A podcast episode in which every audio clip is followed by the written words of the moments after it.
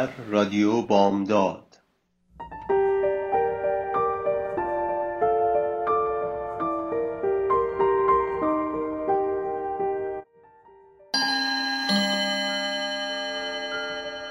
تماشاگر فهیم سرمایه اصلی تئاتر ماست. سلام عرض می‌کنم به همه شما شنوندگان عزیز رادیو بامداد. در هر کجای این کره خاکی که هستید من احسان بیاتفر هستم و صدای منو از استدیو ملبورن رادیو بامداد میشنوید. به ششمین برنامه بامداد نمایش خوش اومدید.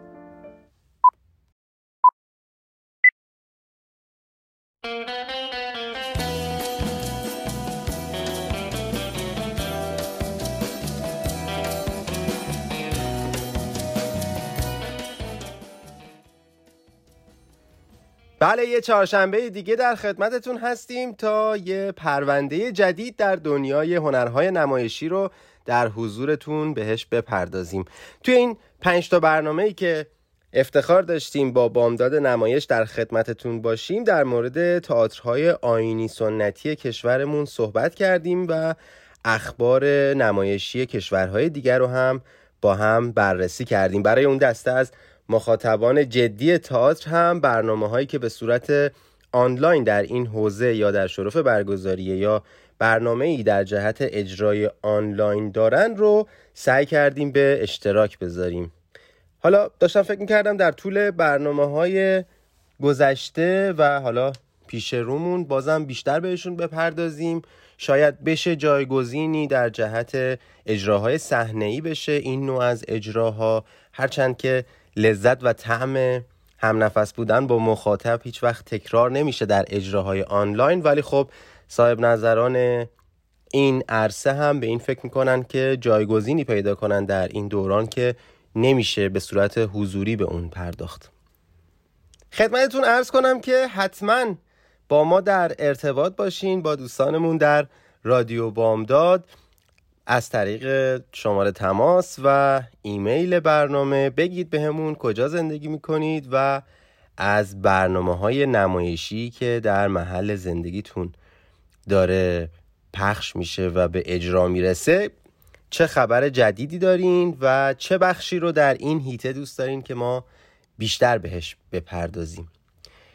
با توجه به اینکه اگر شنوندگان عزیز در جریان بوده باشید و بامداد نمایش رو تعقیب کرده باشین هفته پیش پرونده رو در مورد تئاتر تخت حوزی و سیاه بازی و نمایش های سنتی ایرانی براتون آماده کرده بودیم.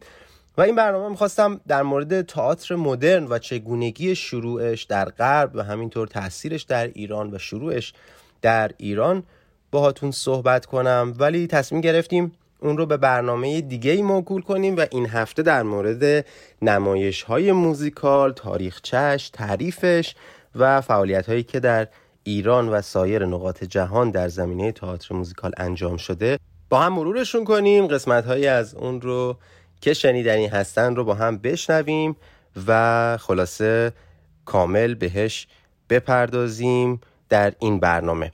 سعی کردیم در خلال برنامه قسمت هایی از نمایش های موزیکالی که در ایران و در جهان تا به امروز شاهدش بودیم رو قسمت هایش رو براتون پخش کنیم و بررسی کنیم با هم حضور و بروز این مدل نمایشی رو که اتفاقا خیلی هم طرفدار داره.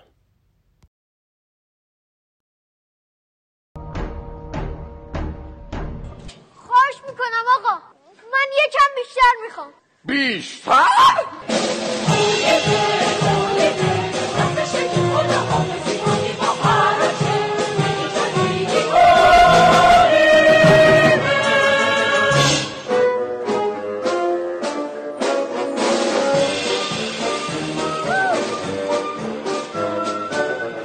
استالین باربیل سایکس دوست دیدیه بوتی باکس ولی امروز میگه فقط جیب مردمو باید زد.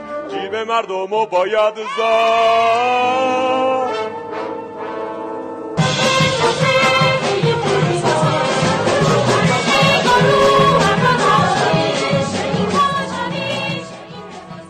شنوندگان عزیز رادیو بامداد شنونده برنامه بامداد نمایش با محوریت نمایش های موزیکال از رادیو بامداد هستید. امیدوارم که با ما در ارتباط باشید با شماره تلفن برنامه و ایمیل برنامه که در خلال برنامه در خدمتتون قرار میدم. تکرار این برنامه رو می‌تونین یک شنبه ساعت شش بعد از ظهر بشنوید. اما برگردیم به بحثمون در مورد نمایش های موزیکال. خب از این صحبت کردیم که دیالوگ ها در نمایش های موزیکال همراه با ساز و آواز هستند و به صورت شعر ارائه میشن. باید اشاره کنم که هنرمندان عرصه تئاتر موزیکال هم باید با آواز و موسیقی آشنا باشن و همطور کارگردان باید بتونه در مورد میزانسن ها و در مورد بخش های مختلف نمایش روح موزیکال رو در کار جاری کنه و بتونه نمایش رو جذابتر ارائه بده. اما به پیشینه نمایش های موزیکال اگه بخوایم سر بزنیم طبق اسناد موجود اولین تئاتر موزیکال رو به سال 1866 نسبت میدن نمایش موزیکالی که مثل موسیقی جاز و راک از هنرهایی بوده که در آمریکا در قرن بیستم به اوج رسید و طرفداران و مخاطبان خاص خودش رو هم داشت. اگر بخوایم به محتوای تئاترهای موزیکال بپردازیم اغلب مسائل به صورت تنز و در قالب عشق و نفرت یا حتی مسائل جدی و غمانگیز و داستان اونها با شکلی موسیقایی بیان میشه. البته اختلافات نظری هم بین تئوریسین های تئاتر در مورد نمایش های موزیکال و اپرا هستش که در ادامه برنامه به اون هم می‌پردازیم. خب شاید پاسخ این سوال به نظر ساده بیاد که واقعا تئاتر موزیکال آیا فقط از همین شعر و آواز تشکیل شده و همین حرکات موزون یا رقص تشکیل شده یا پارامترهای دیگه هم داره؟ خب برای پاسخ به این سوال باید با این وجود تعیین حد و مرزهایی که تئاتر موزیکال رو به یه شکل مستقل از اپرا به صورت نمایشی بروز میده اشاره کنیم. ما خب در گذشته نمایش های ایرانی داشتیم و تخت حوزی داشتیم که در برنامه قبل کامل به اونها پرداختیم. اگر اونها رو به لحاظ وجودی به رسمیت بشناسیم باید یکم به عقبتر بریم وقت به خوبی می‌تونیم ببینیم که نمایش های ایرانی هرگز دور از موسیقی و آواز نبوده و حتی در تعذیم در برابر گفتار خشک اشقیا اولیا با زبانی شعرگونه سخن می‌گفتن و حتی در ادامه اگر جلوتر هم بیایم می‌تونیم در شکل امروزی این نظم و آهنگین بودن دیالوگ ها رو بهش اشاره کنیم. و خب چیزی که به نظرم در قدم اول باید به اون اشاره کنیم اینه که تئاتر موزیکال در درجه نخست یه تئاتر و به همین خاطر نمی‌تونیم نمایش های ایرانی مثل تعذیه، سیاه بازی و یا نمایش های روحوزی رو توی این چهارچوب تعریف کنیم. عرض کردم که ما در گذشته این شیوه نمایشی رو داشتیم که از ساز و آواز و از رقص استفاده می کرده ولی باید متمایز کنیم تئاتر موزیکال مدرن رو با پیشینه تئاتری خودمون. تئاتر و نمایش تا حد بسیار زیادی به همدیگه شبیه هن. تئاتر موزیکال و نمایش های روحوزی بلخص از سوی مخاطبانی که به صورت عادی این نمایش ها رو دنبال می‌کنن تفاوت چندانی میان این دوتا اثر وجود نداره و صرفا تئاتر مدرن دارای شکل رسمی تری هست که نمایش های روحوزی و نمایش های سنتی ما این انسجام رو کمتر داشتن.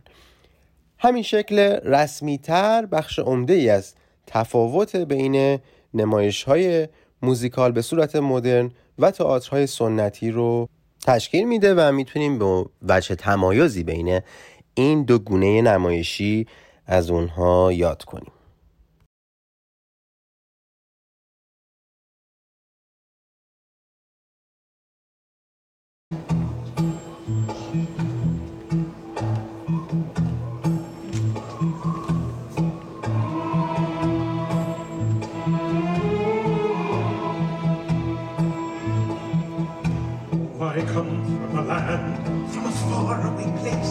Caravan camels roll. Where it's flat and immense, and the heat is intense. It's barbaric, but hey, it's home. When the wind's from the east and the sun's from the west and the sand in the glass is right. Come on down, stop on by, hop a carpet and fly to another Arabian night. Ah, salam and good evening, weary travelers. Headed towards Agrabah, are you? Perhaps I should help you pass the time with a tale. The desert night hides a thousand stories.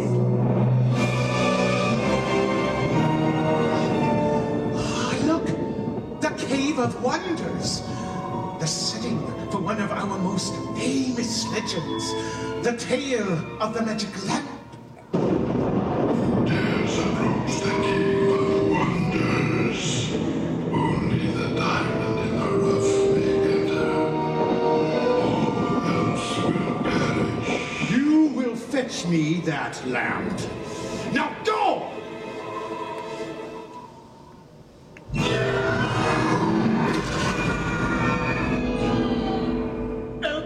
Third peasant that cave's eaten this week. How will I ever become Sultan without that lamp? Oh, lamp, lamp, lamp. Huh, How many peasants do we have to go through before we get that stupid lamp? Patience, Iago, patience. That peasant was obviously less than worthy. There's a big surprise. Yeah, I think I'm gonna have a heart attack from not surprise. Silence! Choking. Bird choking. We have to find this diamond in the rough. But where could he possibly be?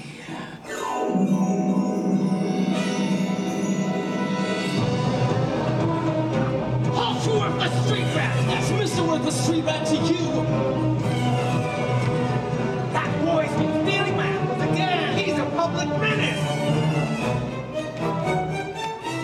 Uh, guys, let's not do anything drastic, all guy just for stealing one old measly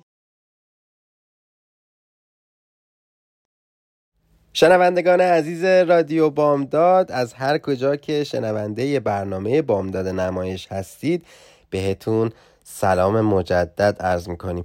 قسمت هایی از نمایش موزیکال علایالدین رو شنیدید که سالها پیش روی صحنه برادوی رفته بود. همونطور که در برنامه های قبل هم خدمتتون عرض کردیم امیدواریم در برنامه های بعدی پرونده ای رو در مورد تئاتر کودک باز کنیم و به پیرامون مسائل مربوط به تئاتر کودک هم بپردازیم. اما اگر بخوایم برگردیم به نمایش های موزیکال اشاره که کردم قبل از اینکه تیکه نمایش موزیکال علایالدین رو بشنویم بحث سالن اجرای نمایش های موزیکال بود که از اهمیت ویژه‌ای برخورداره. به علت اینکه در این گونه آثار رهبر موسیقی همراه با کارگردان و یا حتی طراح حرکت در خصوص هدایت اجراها تصمیم گیری می‌کنن با این حال که تصمیم نهایی با کارگردان هست اما رهبر موسیقی به علت ارکستراسیون و به علت اینکه نمایششون با آواز و شعر همراه هست میطلبه که با هم هماهنگی کامل رو داشته باشن نه تنها در موسیقی بلکه در داستان و حتی در طراحی لباس و سایر بخش ها هم باید سمت و سوی خاص داشته باشه. اغلب برای قطعه های موسیقی از پیش نوشته شده شعر می و باعث میشه که نمایش ها به صورتی که در واقع با آهنگ ها و موزیک هایی که گوش آشنا بوده دیالوگ ها همراه بشه. به طور کلی نقطه اشتراک آثار موزیکال با مخاطب تنها زبانه و اتفاقا یکی از مهمترین علمان های تئاتر موزیکال هم همین مسئله زبان هست که در نکات و مسائلی که مربوط به تئاتر موزیکال ازش نام برده میشه سهم خیلی ویژه‌ای داره. اگه قرار باشه تا اسم تئاتر موزیکال میاد تنها مشابه اونچه در آثار مربوط به امریکا برادوی دیدیم بشناسیم این نمونه ها تنها شکلی هستند که ما در تئاتر موزیکال ایران تونستیم از اونها استفاده کنیم. باید ارزم این هست که باید به دنبال بومی سازی مفهوم تئاتر موزیکال مطابق با اون چه که ما از تئاتر موسیقیمون همطور که اشاره کردم در گذشته داشتیم و بتونیم اونها رو با اصول مدرن تئاتر همراه کنیم. خب شنوندگان عزیز به لحاظ اینکه صحبت کردیم از تفاوت بین باله اپرا با نمایش موزیکال اجازه بدین اگر موافق باشین یکی از باله های مشهوری که به روی صحنه رفت از روسیه و اجراهای اون ادامه داره و توسط سرجی پرکوویچ ساخته شده بود به عنوان این قسمت برنامه براتون پخش کنیم. باله یا اپرای سیندرلا که در روسیه اجراهای مختلفی رو روی صحنه تجربه کرد قبل از دوران کرونا از سال 1945 روی صحنه بوده تا به این روزها و نمایش موفقی بوده و همچنین خاطر انگیز. اجازه بدین قسمت های از اون رو بشنویم برمیگردیم بیشتر راجع به تفاوت های اپرا نمایش های موزیکال و این برنامه رو چون اختصاص داریم به نمایش های موزیکال بیشتر راجع به این مسائل باتون صحبت کنیم.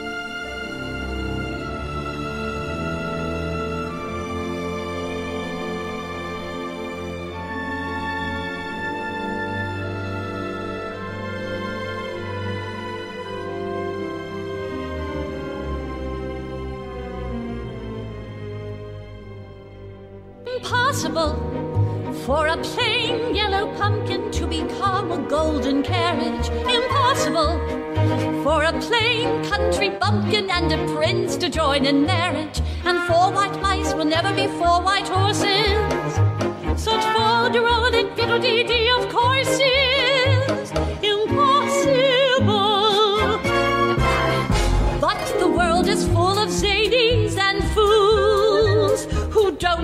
believe in sensible rules. And won't believe what sensible people say. And because these daft and dewy-eyed dopes keep building up impossible hopes, impossible! Things are happening every day. Impossible, impossible, impossible, impossible, impossible, impossible, the impossible.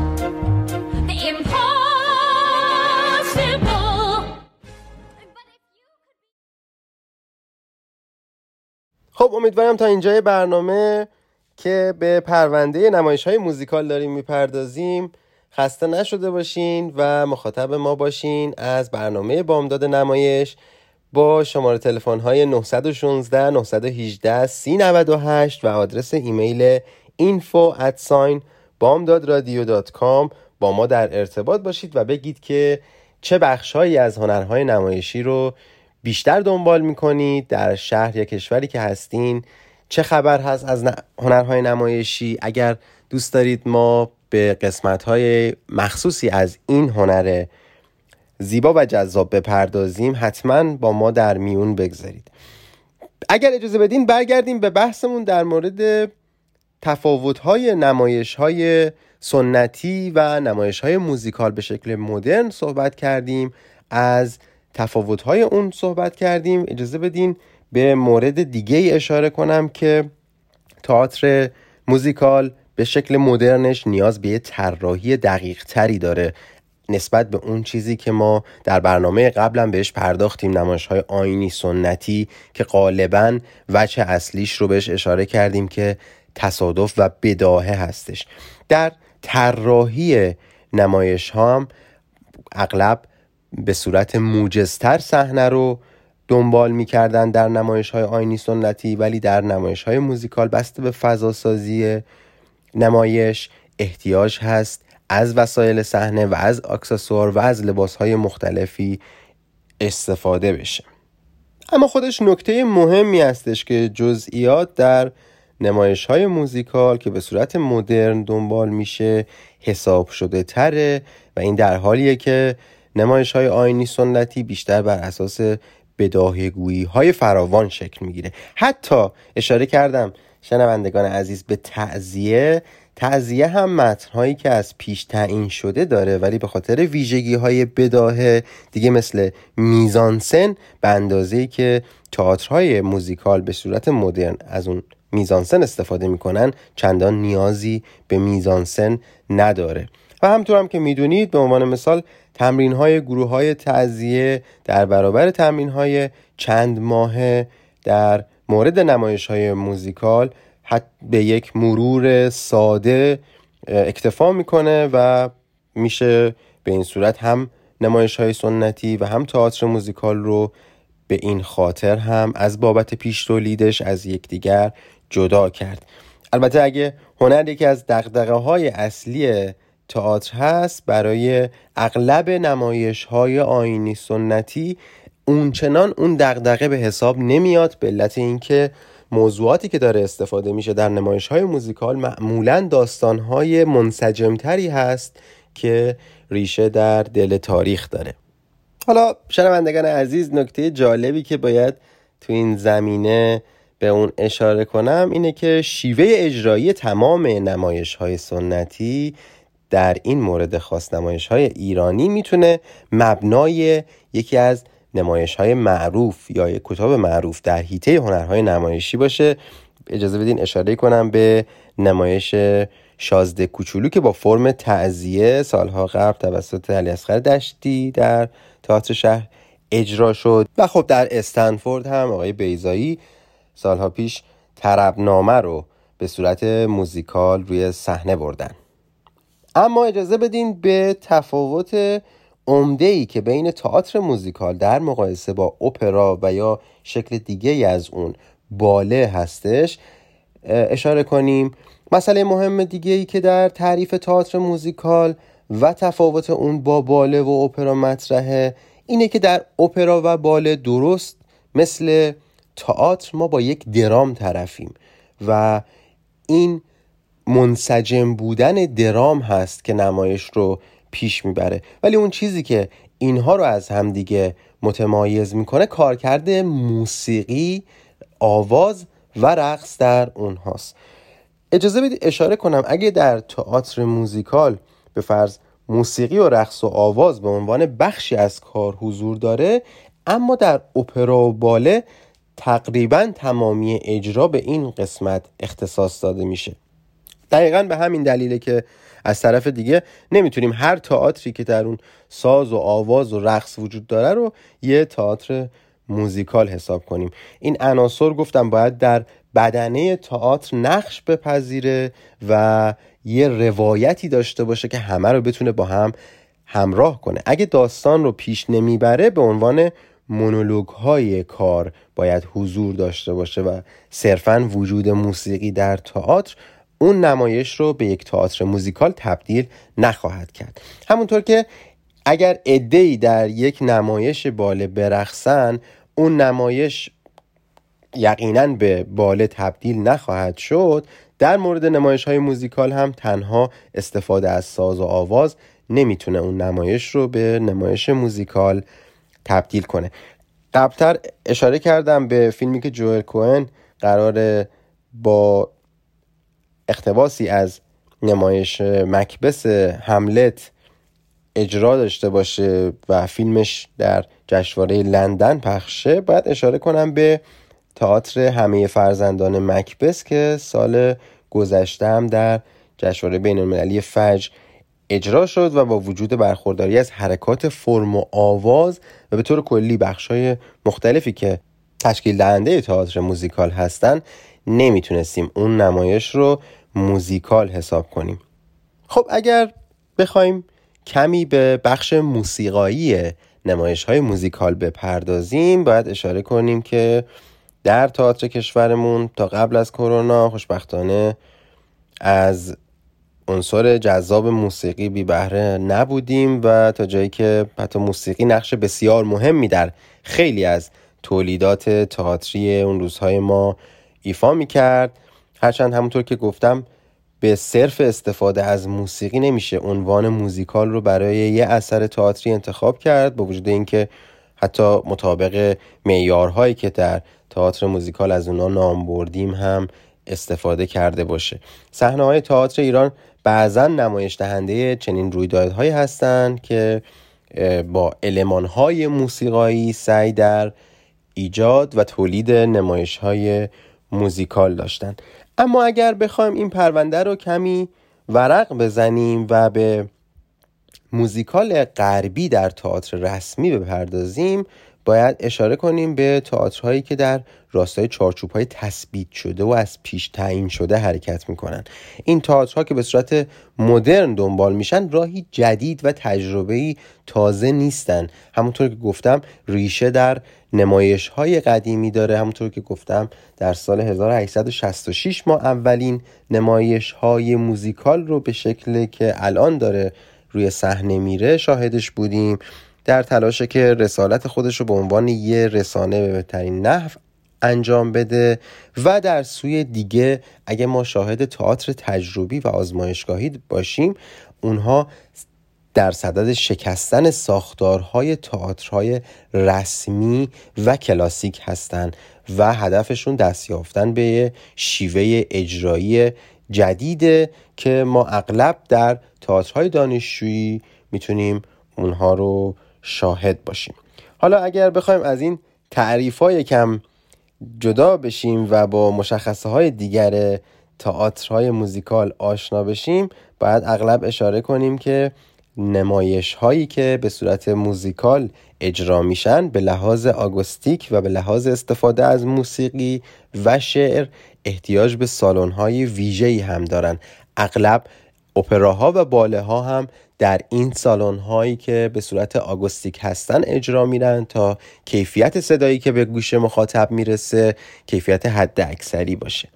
خب خیلی صحبت طولانی شد. اشاره, اشاره می‌کنن دوستانم که در اتاق فرمان قسمت هایی رو آماده کردن. بریم سر بزنیم به اتاق فرمان بشنویم برمیگردیم. در خدمتتون هستیم با ادامه برنامه.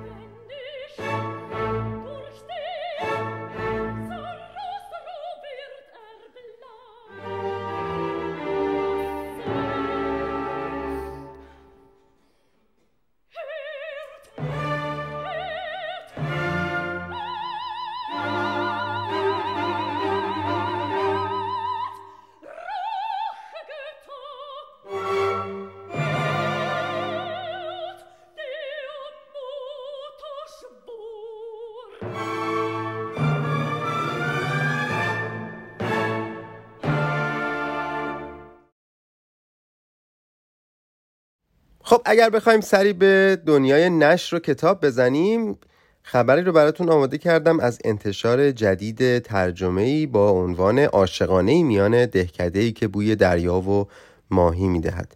کتاب آوای موجها نوشته یوکیو میشیما با ترجمه غلام حسین سالمی توسط نشر نگاه به تازگی به چاپ رسیده. در خلاصه این کتاب اومده که داستانی از نخستین عشق دو نوجوان و شهامت. محل رخداد داستان دهکده ماهیگیری در ژاپن هست جایی که بوی آب شور دریا رایحه تنابهای کنفی کشتیها و دود نامرئی زغال سنگ در فضاش موج می‌زنه. به رغم فاصله های بسیار دنیای پیشرفته ما از این دهکده این داستان داستانی است جهانی که چون افسانه دافنه و کلوه یا آکسین و نیکولت امکان داره در هر جایی رخ بده. این داستان در ژاپن یکی از بزرگترین داستانهای عاشقانه جهان شناخته میشه. آوای موجها در ژاپن با نام شیوسایی چاپ شده و در سال 1954 جایزه بزرگ ادبی ژاپن به نام شینچوشا رو به خودش اختصاص داده. اما در قسمتی از متن فصل اول این رمان پرطرفدار ژاپنی می‌خونیم که در یوسا جیما جزیره سانگ که خط ساحلی به طور تقریبی سه مایل داره در حدود 1400 خانوار زندگی می‌کنه. در این جزیره دو نقطه از چشمانداز زیباتری نسبت به سایر مناطق برخورداره که یکی از اونها زیارتگاه یاشیر... یاشیروه که در شمال غربی نزدیک نوک جزیره برپا شده و بر منظره پیوسته از خلیج پهناور ایزه مشرفه و جزیره درست در تنگناهایی قرار گرفته که این خلیج رو به اقیانوس آرام وصل می‌کنه. منظره دیگه که مربوط به دو شبه جزیره چیتا و انسومیه که اولی در شمال و دومی در شمال شرقی جزیره امتداد یافته و در بخش غربی جزیره تیز می‌تونیم ساحل بین بندر یوجی یامادا و یوکایچی رو در تسو ببینیم. با بالا رفتن از دیویست پله سنگی منتهی به زیارتگاه بالا و ایستادن در نقطه ای که در یک درخت کاج توری با دو شیر سنگی حفاظت می‌کنه ازش می‌تونیم بخش زیبایی از خلیج افسانه ایزه رو ببینیم که به هیچ تغییری در طول اعثار و قنون در آغوش این سواحل آرمیده. زمانی نیز این دو درخت کاج در این نقطه وجود داشتند که شاخه های پرپیچ و تاب و انبوهشون به شکل توری شبیه بوده و همچون قابی اون منظره رو با خودشون می‌گرفتن. اما حالا چند سالی میشه که نابود شدن. حالا در فصل بهار هنوز میشه برگ های سوزنی شکل کاج های اطراف رو دید که از فصل زمستان تا الان همچنان به رنگ سبز تیره باقی موندن. حالون که رنگ آب دریا به خاطر وجود جلبک های این فصل در نزدیکی ساحل سرخون به شکل قرمز در اومده. با این همه باد موسمی شمال غرب که بیوقفه از چاپتسو میوزه هنوز هوا رو اونچنان سرد می‌کنه که انسان نمی‌تونه از این چشمانداز زیبا لذت چندانی ببره. ارز کنم خدمتتون که قسمت هایی بود از کتاب آوای موجها که با عنوان عاشقانه میان دهکده ای که بوی دریا و ماهی می‌دهد توسط نشر نگاه به قیمت 65 هزار تومان وارد بازار کتاب شده. اما گاهی اوقات تهیه این کتاب ها با مشکل مواجه میشه به صورت حضوری. دوستانی در فیسبوک و در اینترنت اقدام به بارگذاری نسخه های پی دی اف کتاب ها با رعایت حق ناشر و حق معلف کردن. دوستان عزیزمون در باشگاه ادبیات هم در پیج فیسبوک و هم در کانال تلگرامشون به این کار دست زدن و نسخه های زیادی رو ترتیب دادن. شما می‌تونین سری بزنین به باشگاه ادبیات در فیسبوک و همچنین در تلگرام و کتاب هایی رو که مایل هستین ها رو مطالعه کنین از اونجا دانلود کنید. اما اجازه بدین سری بزنیم به رزوانه اخباری رو از اقصانقات جهان آماده کرده. بریم گوش بدیم اخبار رو و برمیگردیم با ادامه برنامه در خدمتتون هستیم.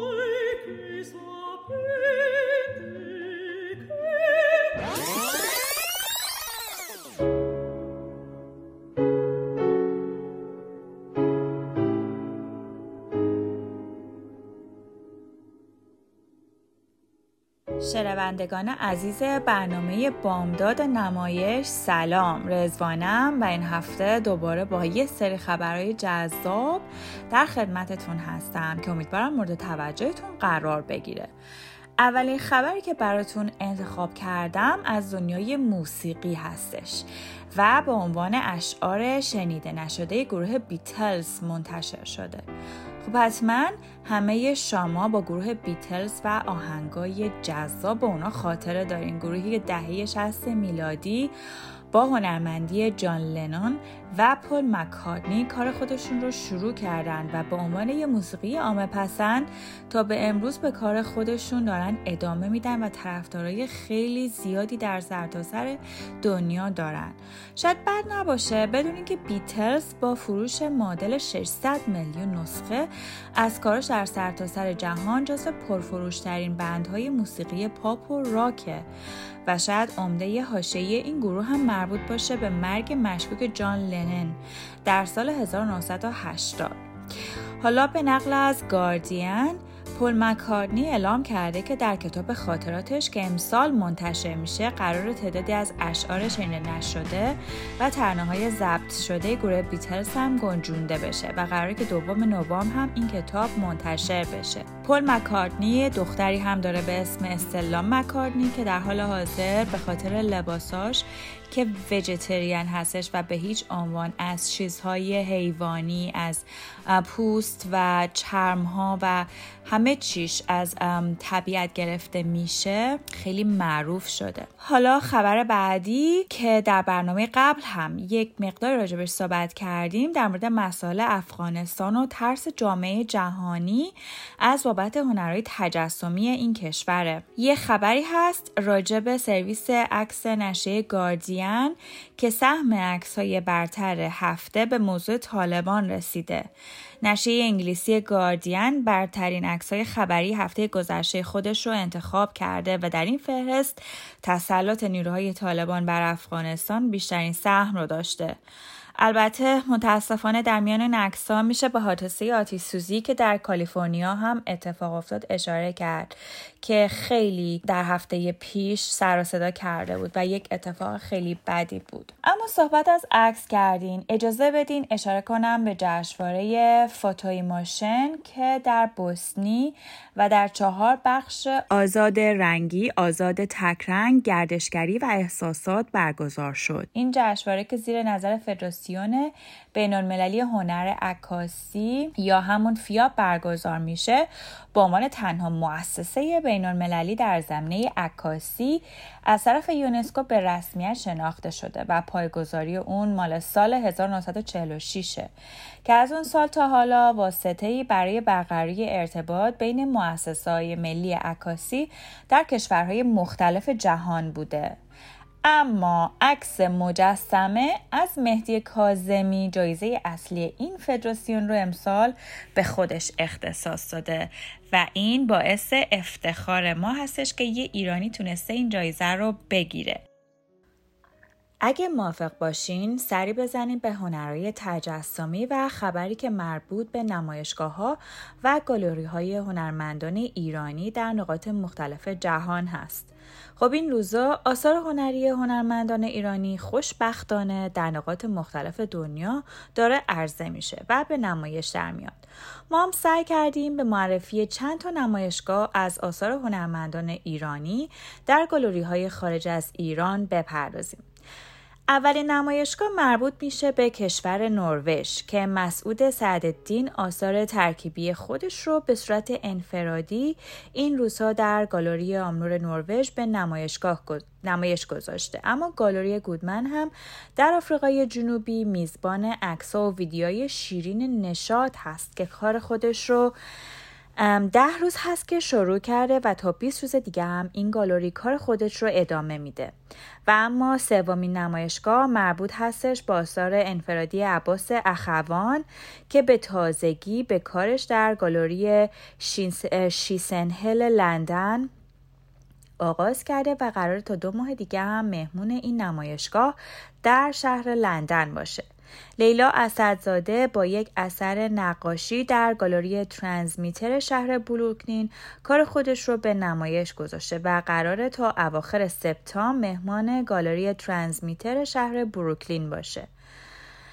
اما شنوندگان عزیزمون در آمریکا بشنوید که لاله خورمیان هم در یک نمایشگاه گروهی در گالری الکساندرگری شهر نیویورک اثر نقاشی رو ارائه کرده که اونم تو اواخر سپتامبر برای علاقمندان به هنرهای تجسمی در معرض عموم قرار گرفته. اجازه بدین چون هم افتخار آمیزه و هم مربوط به نقاط مختلف جهان هست این گالری هایی هم که به صورت انفرادی و هم به صورت گروهی میزبان هموطنان هنرمندمون در حیطه هنرهای تجسمی هستند سری بزنیم به تورنتو در کانادا جایی که ژیلا کامیاب نمایشگاه انفرادی خودش رو به اجرای عموم گذاشته و قرار تا ابتدای سپتامبر پذیرای عموم باشه. آخرین هنرمند ایرانی که در این بخش به معرفی نمایشگاه اون می‌پردازیم محدثه موحد هستش که آثار نقاشی خودش رو در قالب نمایشگاه گروهی از هفته پیش در گالری آرتمر مونتریال کانادا شروع کرده و قرار تا هفته ابتدایی سپتامبر در معرض دید عموم قرار بگیره. اما اگه شما هم خودتون یا در اطرافیانتون هنرمندایی رو می‌شناسین که اقدام به پرپایی گالری در حیطه هنرهای تجسمی کردن یا برنامه های آنلاینی رو در نوبت اجرا دارن حتما با ما در تماس باشید و ما می‌تونیم اخبار اونا رو منعکس کنیم. از اینکه با ما هستید خوشحالیم. باز هم برنامه امروزمون به پایان رسید و تا هفته دیگه و تا درود دیگه بدرود. خب ممنونیم از رزوانه اخبار جالبی بود که با هم شنیدیم.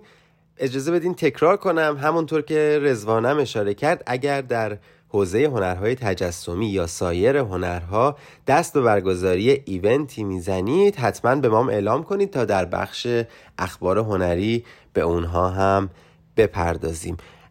اما اجازه بدین برگردیم به بحثمون در مورد نمایش های موزیکال و همونطور که اشاره کردم در برنامه قبلی ما در مورد نمایش های تخت حوزی باتون صحبت کردیم. اونجا هم اشاره کردیم که چقدر خوب می‌شد در دل نمایش های مدرن و حالا خواسته در مورد بحثمون در مورد نمایش های موزیکال بشه پلی زد و از پیشینه این نمایش های سنتی استفاده کرد و در قالب هنرهای بین المللی از اون استفاده کرد. خب معمولا تا اسم نمایش های موزیکال اون هم در شکل غربی به میان میاد مخاطبان معمولا تصاویری که از فیلم هایی که موجود بوده از اون نمایش ها یا اگر حضور داشتن در اون نمایش ها تصاویر تصاویر کلاسیکی هست با سازبندی های کاملا غربی. اما تجربیاتی رو ما در نمایش های ایرانی داشتیم به خصوص در سالهای اخیر که نزدیک شده به شیوه جهانی تری از نمایش های آینی و سنتی ما. امیدوارم همچنان هم تکرار می‌کنم باز راهی پیدا بشه تا از این نمایش ها به عنوان گنجینه نمایش های سنتی خودمون استفاده کنیم و در قالب جهانی برای کشورمون حرفی رو برای گفتن داشته باشیم در بحث نمایش های موزیکال.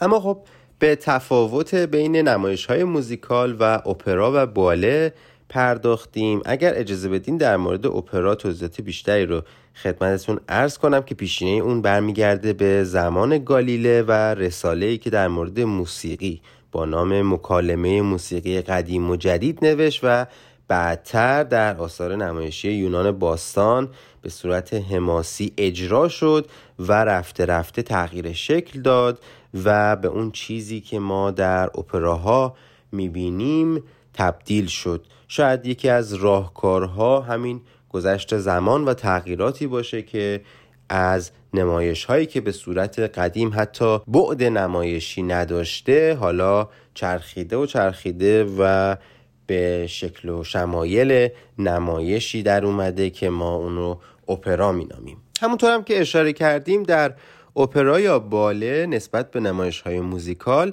که در نمایش های موزیکال شاید فرم و حرکت غالب باشه و موسیقی بحث ساپورت رو به همراه داشته باشه برعکس هست و در باله و اپرا موسیقی هستش که میشه گفت سایر قسمت ها از جمله بعد نمایشی غالب هست و احساسات از راه موسیقی به تماشاچی منتقل میشه. اما اگر بخوایم به اساس شکلگیری اپرا بپردازیم باید از کشور ایتالیا نام ببریم که تقریبا میشه گفت اولین تاریخ موسیقی در زمینه اپرا رو داره و بعد از گذشت چند سال از آغاز اجراهای اپرا در ایتالیا که جالبه در ابتدا فقط برای ثروتمندان به نمایش در میومد کشورهای اتریش، آلمان و فرانسه به تولید اپرا در کنار ایتالیا پرداختند که این اپراها منعکس کننده داستانها و سبکهای موسیقی هر یک از این کشورها به حساب می اومد که به صورت یک فرم موسیقیایی بود که به عنوان میراث فرهنگی ارزشمندی برای اون کشورها و تمام جهان حساب میاد ناصر شاه قاجار هم در سفرهای اروپایی خودش به تماشای اپراهای مختلفی نشست و علاقمند شد و پس از بازگشت از سفر دستور ساخت یک تالار شبیه به اپراخانه های اتریشی و آلمانی رو داد. اون می‌خواست با ساخت این اپراخانه در اطراف کاخ گلستان اولین قدم های ورود اپرا به ایران رو برداره ولی بعد از مدت کوتاهی از شروع ساخت اون اپراخانه به دلیل مخالفت عموم جامعه سنتی اون روزگار ساختمان نوساز اپراخونه به تکیه دولت تغییر داد. خب این تلاش ها بی نتیجه مون تا سال 1339 بعد از سالها فعالیت های پراکنده برای به صحنه بردن اپرا توی ایران به کوشش هنرمندانی که بیشترشون هم خارج از ایران تحصیل موسیقی کرده بودن یه شورای اپرا در تهران تشکیل شد تا فعالیت های جدیتری برای ارائه این هنر صورت بگیره. اولین اپرایی که در این دوره از یک آهنگساز ایرانی روی صحنه رفت اپرای جشن دهقان ساخته احمد پژمان بود که در سال 1346 شمسی در جشن گشایش اپراخانه تهران که بعدها به تالار رودکی تغییر نام داد به کارگردانی عنایت رضایی اجرا شد. بعد از احمد پژمان حسین دهلوی با اپرای خسرو و شیرین و لوریس چکناواریان با اپرای پردیس و پریسا هم برای پدید آوردن مکتب اپرا در ایران قدمهایی رو برداشتن. اما شنوندگان ساکن ساکرامنتو در برنامه های گذشته متناوبا در مورد بازگشایی تئاتر برادوی ساکرامنتو و برنامه های اون بعد از بازگشایی اجراهاش گفتیم از نمایش همیلتون که از 15 سپتامبر تا دهم اکتبر روی صحنه خواهد رفت و نمایش چارلی و کارخانه شکلات سازی که پایان سال از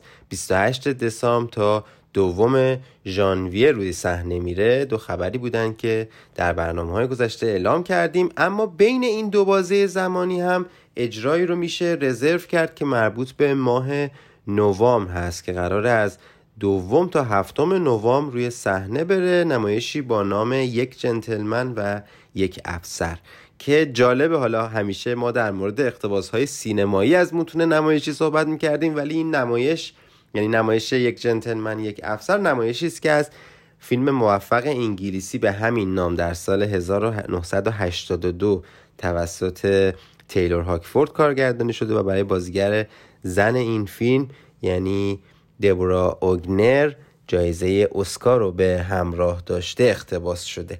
واقعا امیدواریم این اجراها روی صحنه بره و شنوندگانی که دسترسی دارن بتونن برنامه ریزی کنن و به تماشای این سنمایش در ماهای پایانی سال 2021 بشینن. خب وقتمون خیلی محدوده. اگر موافق باشید تکه هایی از همین اجرا یعنی یک جنتلمن و یک افسر رو براتون آماده کردیم که به عنوان حسن ختام براتون پخش می‌کنیم. در این لحظه به پایان ششمین برنامه بامداد نمایش می‌رسیم. من احسان بیاتفر فکر می‌کنم با خیال و قصه و داستان زندگی خیلی قشنگتره. تا برنامه دیگه اوقات خوشی رو براتون آرزو می‌کنم و شما رو به خدای بزرگ میسپارم. خدا یار و نگهدارتون.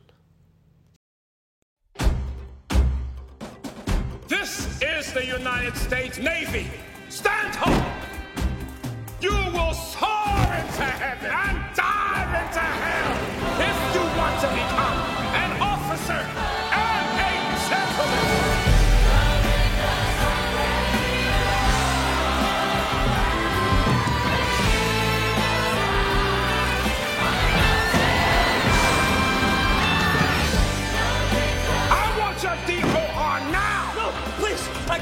nothing else. I got nothing else. You've come a long way, Zach Mayo. Don't you get sloppy on me, Krifke.